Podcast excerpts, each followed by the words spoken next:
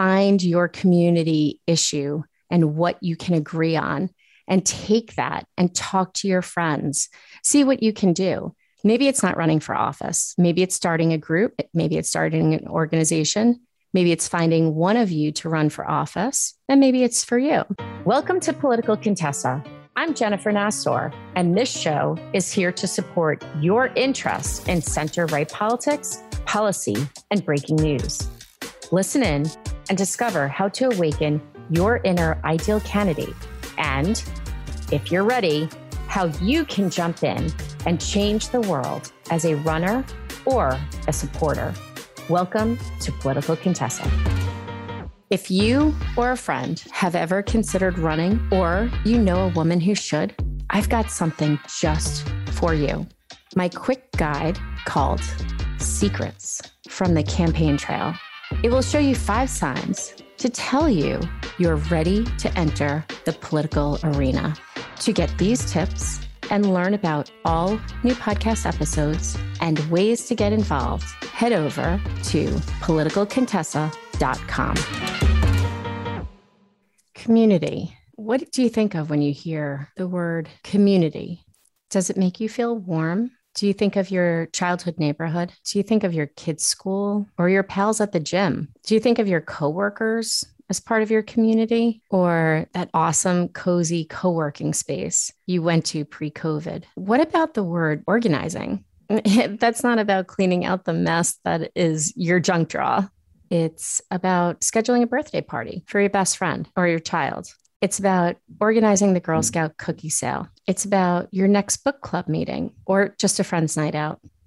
Now, think about community organizing. Hmm, sounds a little bit different, doesn't it?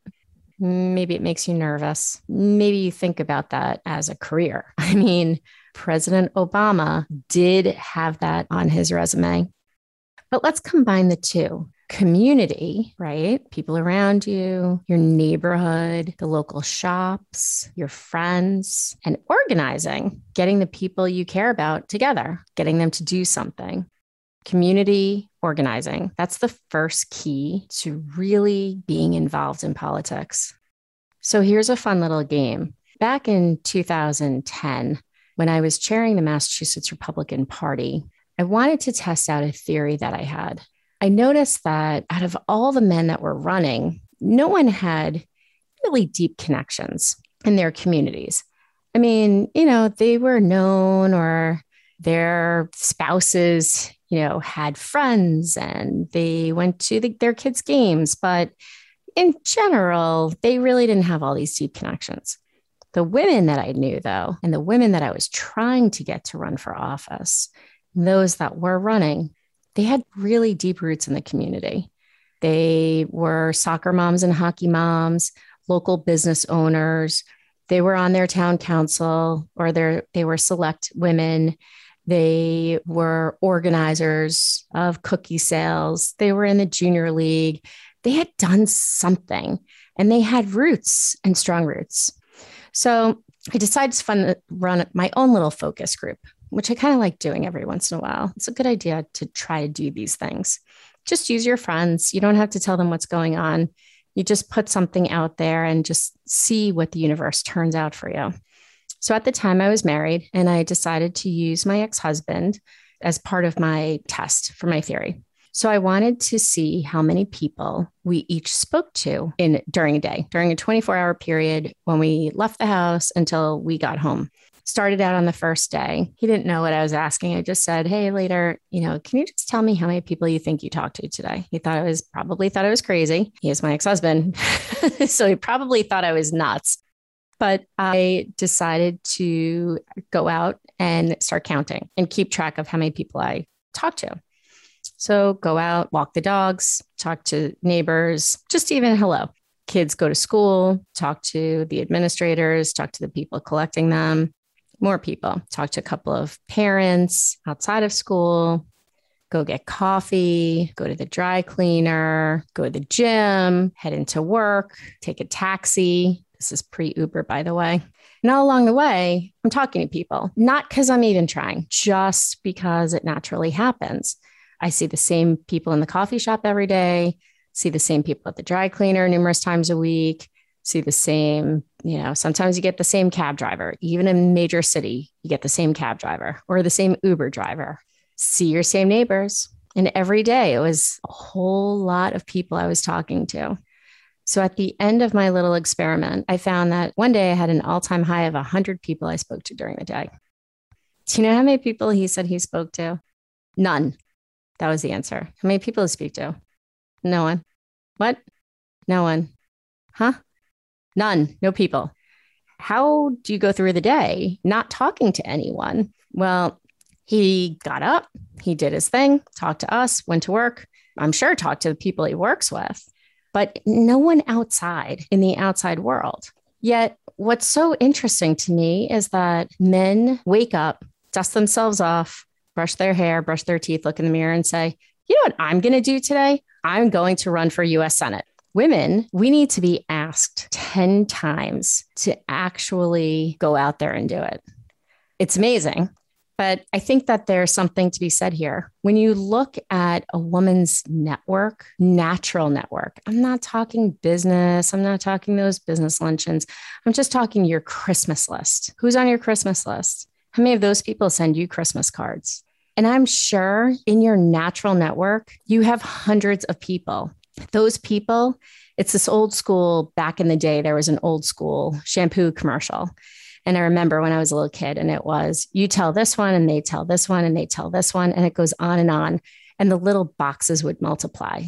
And that's how it is for us. That's what your community is for. Your community are the people you know, they're the people in your orbit, the people in your sphere the people you see every single day, then they have a network. And what you need to do is you need to get your community to help you organize them and their network. So, if you're looking to run for office or get on a or a commission, you need to be active in your community. You need to know the people around you. You need to ask who you know, what your involvement is, where the epicenter of involvement comes from, and when I say that, it's not the power structure, it's the senior center, it's the PTA, it's the local shops and restaurants. Why would you get involved? Do you have a personal stake in your community? Or are you new and trying to meet people? Or are you just hoping to make a difference, leave some sort of legacy? Ultimately, it's your community. That's what you need. You need to ask people for help. You need to talk to people. You need to find out what is concerning to them every single day? What are their concerns? Is it that they walk across the crosswalk and they're almost mowed down by a car? Is it that the lights in town aren't turning at the same time? Is it that the school is not teaching your children what you want to be taught?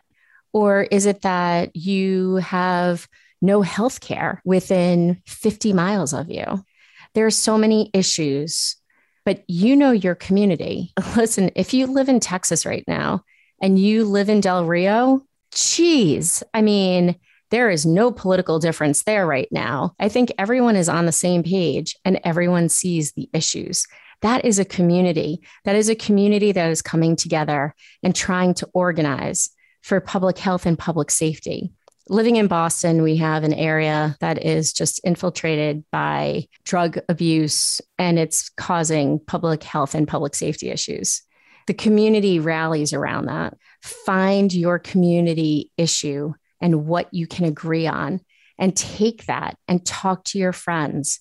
See what you can do. Maybe it's not running for office. Maybe it's starting a group. Maybe it's starting an organization.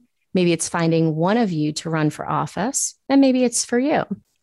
But before you would even run for office, we need to get you out of your political shell, acknowledging your version of what community organizing is. Oh, and by the way, community organizing is not actually your real job, it's a term. It is what people do, it's the grassroots, it's growing those grassroots. We women do it every single day. We do it without knowing that we're doing it chances are that you have like minded friends, and chances are that they're dying to talk about the news of the day and not get into a fight, but only you know. So ask your friends a basic question, or it could just be making a statement. You could say something like, I feel so bad about what's happening in Afghanistan. Or could you imagine what those people feel like living in Del Rio? You can easily figure out where people stand on their political ends. That's your first step. So, what I want you to do is think about the last thing that you organized. I want you to think about your community, think about your position in it, and how you can make a subtle or gigantic difference just by being part of a political conversation. Stop letting things happen around you. Let me know how that goes. Thanks so much for listening to Political Contessa. For all the ways to listen and to get the inside scoop on what's happening in center right politics for women like us, head over to politicalcontessa.com.